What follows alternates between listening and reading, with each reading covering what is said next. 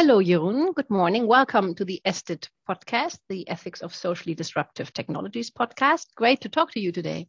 Thanks, Julia. Thanks for inviting me. Yeah, it's my pleasure.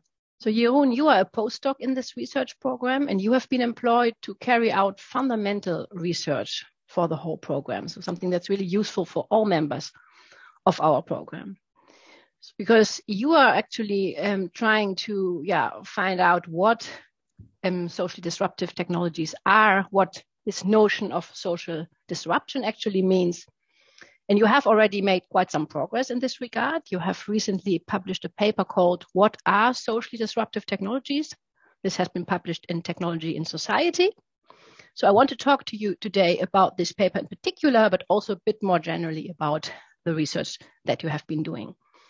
So in this paper, you start from an influential conceptualization of socially disruptive, of disruptive technologies, the conceptualization by Christensen, and you argue that this is actually of limited use. Yes, so you say that we need a broader notion of disruption, a sort of disruption that you call technosocial disruption, and you then develop criteria for assessing the disruptiveness of a technology. So could you perhaps briefly describe Christensen's influential conceptualization of disruptive technologies and explain why that conception is of limited use and why we need your broader notion of technosocial disruption? Yeah, thanks, Julia. Yeah, so I guess let me start by pointing out that I think it's worth mentioning Clayton Christensen's view in the first place, because it's very influential, especially in circles of business and economics and in academia more generally. So when there's talk of technological disruption, and you look up a few papers on Google Scholar, then it's likely you will encounter Christensen's work. So since I'm discussing the nature of disruptive technologies, socially disruptive technologies, I mean, I have to relate in some sense to Christensen, right? So the basic idea of Christensen is that disruptive technologies, they introduce something new in a consumer market, which initially only appeals to a small group, as it does not target existing consumer needs. But then subsequently, it turns out that an altogether new set of consumer needs is generated by these new technologies. And so the technologies rapidly become popular and they transform markets, right? And that kind of market change can also be reflected in our practices. So for instance, when I grew up in the 1990s, everyone had the yellow pages at home, and one decade later, they suddenly disappeared from each home, and everybody was using the internet, right? So that's really the result of disruption. And then I think, so that's very interesting to study how this kind of market disruptions occur. But I think that for philosophers and for ethicists of technology, that might not be the most useful or the most interesting framework to look at technological disruption. Because it really is a framework to look at disruption in the context of market economies. But as philosophers, we're not just interested in what goes on in market economies, but we're also interested in how technology disrupts various other things, right? Social practices, moral norms, the concepts we use, or very mode of existence. So in that sense, I think that Christensen's framework is somewhat limited in analyzing the disruptions that specifically manifest themselves outside of this market and business context. And that's not necessarily a criticism of Clayton Christensen. It's really that his framework was never made or meant to capture disruptions in this broader sense. Yeah, that's clear, yes. So you go beyond him by also capturing other kinds of effects that technologies can have. Yeah. Or do you want to say anything else about that, how you go beyond Christensen in your own approach? Yeah, I go beyond in sketching a broader landscape of how moral norms and values and concepts and our mode of existence is disrupted.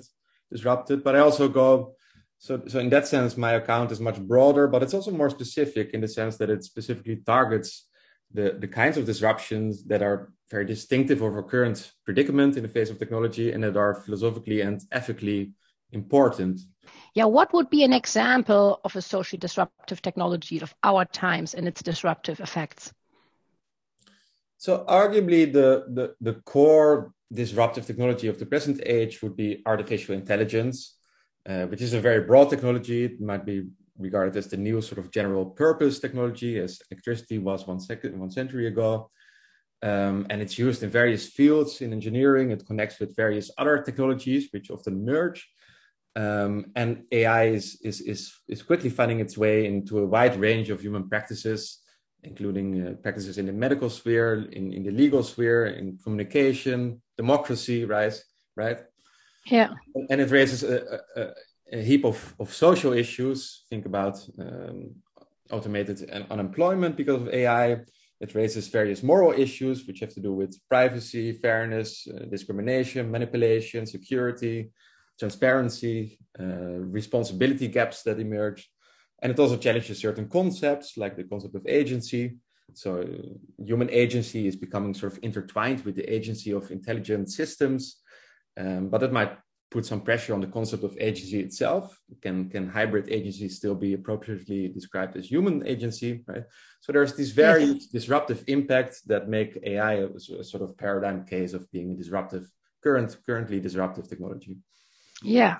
And if you think about how you would evaluate the disruptions that AI brings about, would you say it disrupts both in a positive and in a negative sense? Because I think, as you described also in the paper, in Christensen's account, in the economic sphere, this notion of disruption has actually a positive connotation. Whereas I think in other contexts, disruption often also has a negative connotation. So how do you see that? Yeah, I think that's correct. I think that the disruptions of AI are a mixed bag. Some are called for and some we should be very wary of.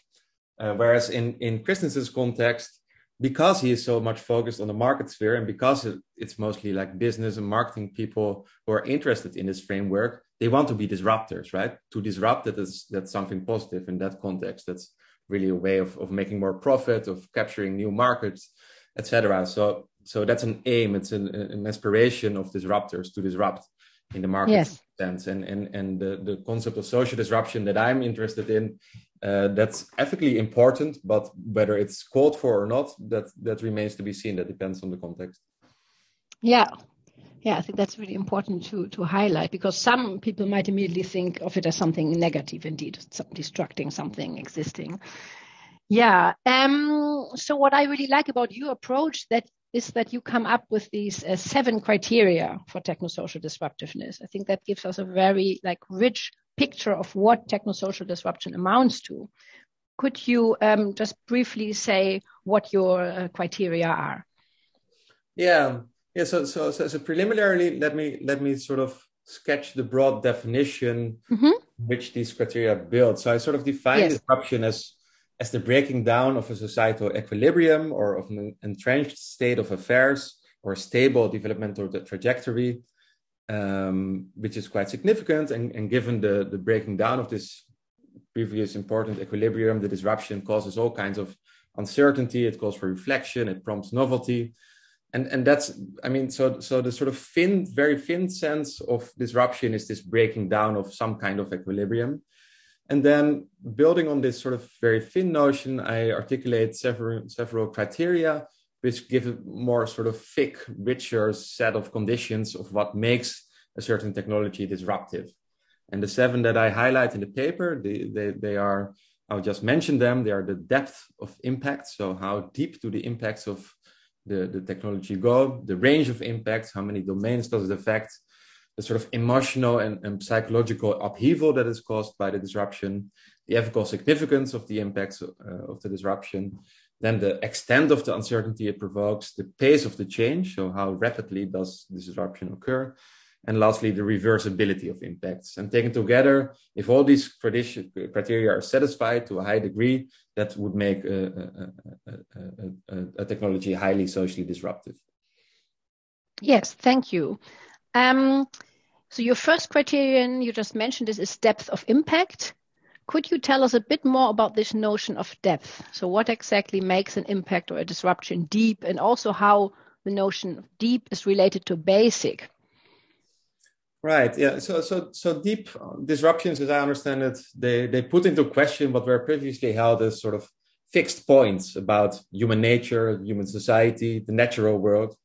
Right. So to give you an example, synthetic biology is an emerging field of technology which allows for the creation of organisms that have not been created through a Darwinian evolutionary process. And it allows for this creation of organism basically in the first time in billions of years, right?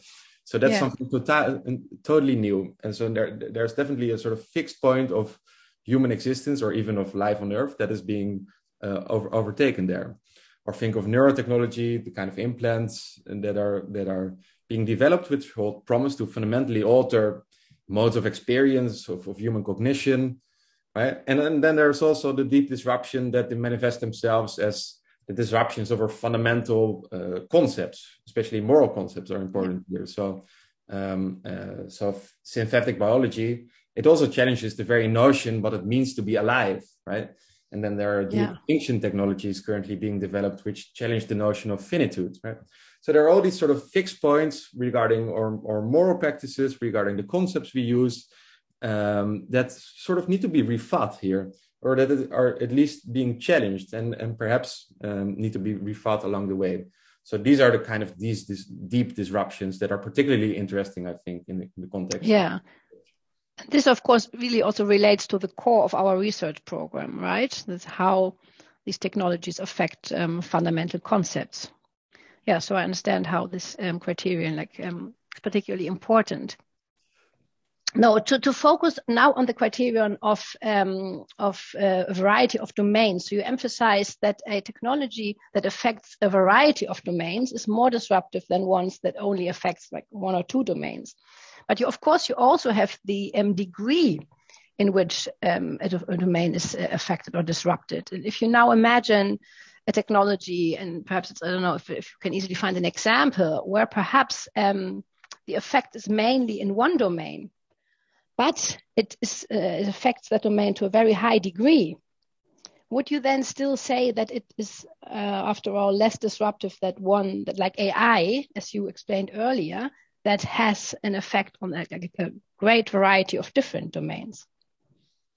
Yeah, not necessarily so. So I think that using disruptiveness as a sort of comparative notion, as you're proposing, so to compare the disruptiveness of different technologies, I mean, it can be helpful when we are concerned with sort of paradigm cases, right? So if you want to say that AI is more disruptive than like some very trivial technology, I mean, then we should have a justification for making that claim. And I think that my criteria can provide such a justification. So in that sense, I think that disruptiveness can be made a somewhat precise notion, or I think in the paper I call it a quasi-technical term. But I don't regard it as super precise. And so when we are concerned with cases that are like different in kind or with regard to differences that are quite subtle, I think that making comparisons is different. So I think that there may not be a clear fact to the matter whether AI is more disruptive than synthetic biology, the other example I just mentioned. I mean, arguably it is, but they're also very different and they may merge at some point. So, and perhaps even more fundamentally, I'm not entirely sure what we would gain if there were such a fact of the matter. So what do we gain by saying that the one is more disruptive than the other? So I think that ranking disruptiveness in that sense, it may be a worthwhile endeavor when it comes to the broad outlines, right? We want to know what are the paradigm cases and how to understand their disruptiveness. But when it comes to the detail, then I think it's actually more interesting to differentiate between the different kinds of disruptiveness, right? So we want to say that one technology is particularly conceptually disruptive, whereas another is particularly morally disruptive, right? And these may be related, but they're not the same. So that's a distinction worth preserving. So I think that's particularly an interesting topic to flesh out. Yeah, I agree with that. Yeah, thank you. But this relates me to another question, which concerns how you would like your framework to be used and applied. In particular, perhaps within our program, and some people actually have already started applying it, which is, of course, really nice to see. But yeah, could you say a little bit more about the purpose of this framework and how you would like it to be used? So the framework, as I'm outlining it in this paper that has been published in Technology and Society, is first and foremost about conceptualizing the phenomenon, right? So what are we talking about when we talk about social disruption in the first place? And I think that is useful, because it's not entirely clear in the first place what we are talking about. So I think that's the first and the primary aim of this paper, is to help conceptualizing the phenomenon. And indeed, that's actually how it has been used already. There was recently a keynote lecture by Bernice Bovenkerk at the 4TU Ethics Conference, where she argued that two applications of CRISPR technology, namely the extinction and gene drives, have a potential to disrupt central concepts and values of conservation practices. And there she used these 7 criteria to argue for the disruptiveness of gene drives and the extinction technology, right? So that's the first part, conceptualizing the phenomenon. Yes. Then secondly, there are questions in anticipatory ethics. So there may be something specific about disruptive technologies and the kind of conceptual, legal, even existential challenges they pose that makes them very interesting and important, and perhaps also distinctive as technologies which require a certain kind of reflection in anticipatory ethics, because they raise their own set of issues and we might have our own set of procedures of how to go about them. So I also think that this kind of set of criteria might be a useful basis to reflect on that. That's not something I'm doing yet in this paper. I think that might be an interesting next point, to think what are the distinctive set of issues, ethical issues, that are raised by disruptive technologies. What is the kind of guidance that they require and that we can provide here, right? So that's not an argument that I make yet in the paper, but I think that's a direction worth taking in the future. Yeah, thanks. Yeah, one thing that comes to mind is then that, of course, one of your criteria is extent of uncertainty, and you emphasize that in many cases the uncertainty is high, and this seems to make anticipation particularly difficult, right? Yeah, that's true. I mean, that relates to a sort of classical dilemma with regard to emerging technologies, right? Called the Collingridge dilemma. The Collingridge dilemma, yes. If technologies are very premature, then there's a lot of malleability still for them, but we're highly uncertain about their eventual societal take-up. Whereas if we wait until we see how the technology evolves and what shape it takes, then we do know about their societal implications, but they're not so malleable anymore and we can't really alter them anymore. So I think, I mean, that is a sort of deep dilemma to which all ethics of emerging technologies have to relate. But I do think there are ways out for them. And especially when you are at the first horn of the dilemma, so when you are dealing with emerging technologies, which are still very flexible, we don't really know which shape they will take in the future. Think about, for instance, solar radiation management. It's a technology we're talking about nowadays in the context of climate change. There's many worries about this technology, but the technology really doesn't exist yet. It's quite still flexible, the shape it will take. And my stance on this is we can continue to develop these kind of technologies, provided there is very good ethical guidance, provided we have very strong ethical frameworks in place in order to guide the technologies. And so we can actually shape them for our purposes, right? So I think it's also the challenge here is in part to set up the kind of ethical infrastructure such that this guidance is possible and such that the technologies are shaped in accordance with our values and aims. Yeah, thanks. Are there also ways in which you would really not like your framework to be used, or any kind of warnings that you want to give to people how it shouldn't be understood, and where you think it might perhaps be understood in that way, which is not how you intended to be understood? I mean, the framework outlined in the paper, as I already said, it's not an ethical framework yet, right? So the criteria as currently outlined, they should not be understood as criteria of what is ethically harmful or something like that. And I mean, and I do think that if we come up with this set of ethical criteria, they will be different in some respects. So for instance, one of my criteria here is emotional or psychological salience. If disruptive technology raises a lot of emotions, I mean, that adds to the disruptiveness of the technology. But I don't think it necessarily translates to its ethical importance. I think that there might actually be a kind of hype, or we might actually be misguided in following this psychological upheaval, so to say.